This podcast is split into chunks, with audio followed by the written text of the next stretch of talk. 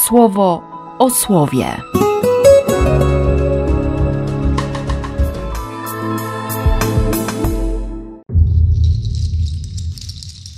Dwudziesty lipca, środa.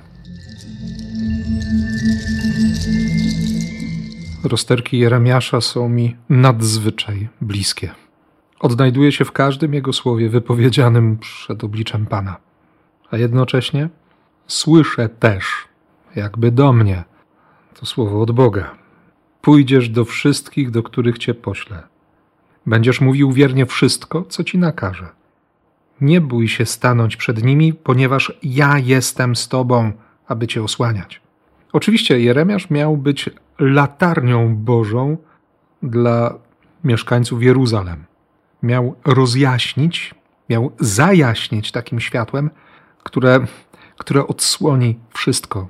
Każdy grzech, każdą obłudę, wszystkie niewierności, po to, żeby się naród obudził. W Twoich ustach umieściłem moje słowa. Stawiam Cię dzisiaj przed narodami i królami, abyś wyrywał z korzeniami, burzył do samego dna fundamentów, usuwał do szczętu, abyś odbudowywał i sadził. Wiem, że parafia, w której za 12 dni rozpocznie się moja droga wiary z tymi ludźmi i dla tych ludzi, to nie jest miejsce jak Jeruzalem. I Bóg nie posyła mnie tam tak jak Jeremiasza, ale tak zwyczajnie po ludzku doskonale rozumiem obawy proroka. I dlatego też tak mocno proszę dzisiaj Pana, żeby to jego ziarno znalazło we mnie miejsce. Chociaż wiem doskonale, że jako cały człowiek odnajduje w sobie wszystkie części tego pola, które zostało zasiane. Ziarno, które padło na skraj ubitej drogi, właściwie zostało rozsiane i dopiero potem ubijano drogę, również na tym ziarnie. Ile razy doświadczyliśmy już takiego zbicia, zmiażdżenia. Te sytuacje nie są obce ani Tobie, ani mnie. Później gdzieś ukryta skała. Coś, przez co słowo Boga i łaska, miłosierdzie nie mogą się przebić. Ciągle kamień. Wreszcie jakieś przestrzenie pokryte chwastami.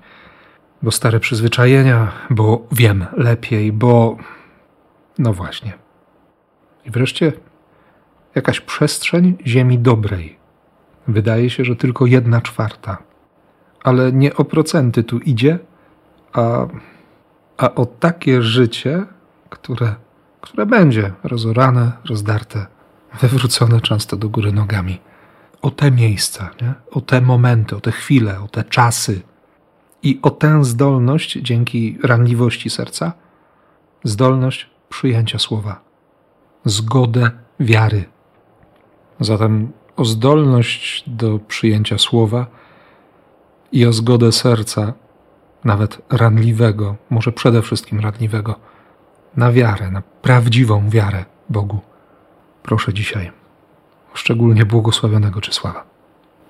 A Ciebie również, mocno, tak jak tylko potrafię, błogosławię. W imię Ojca i Syna i Ducha Świętego. Amen. Słowo o słowie.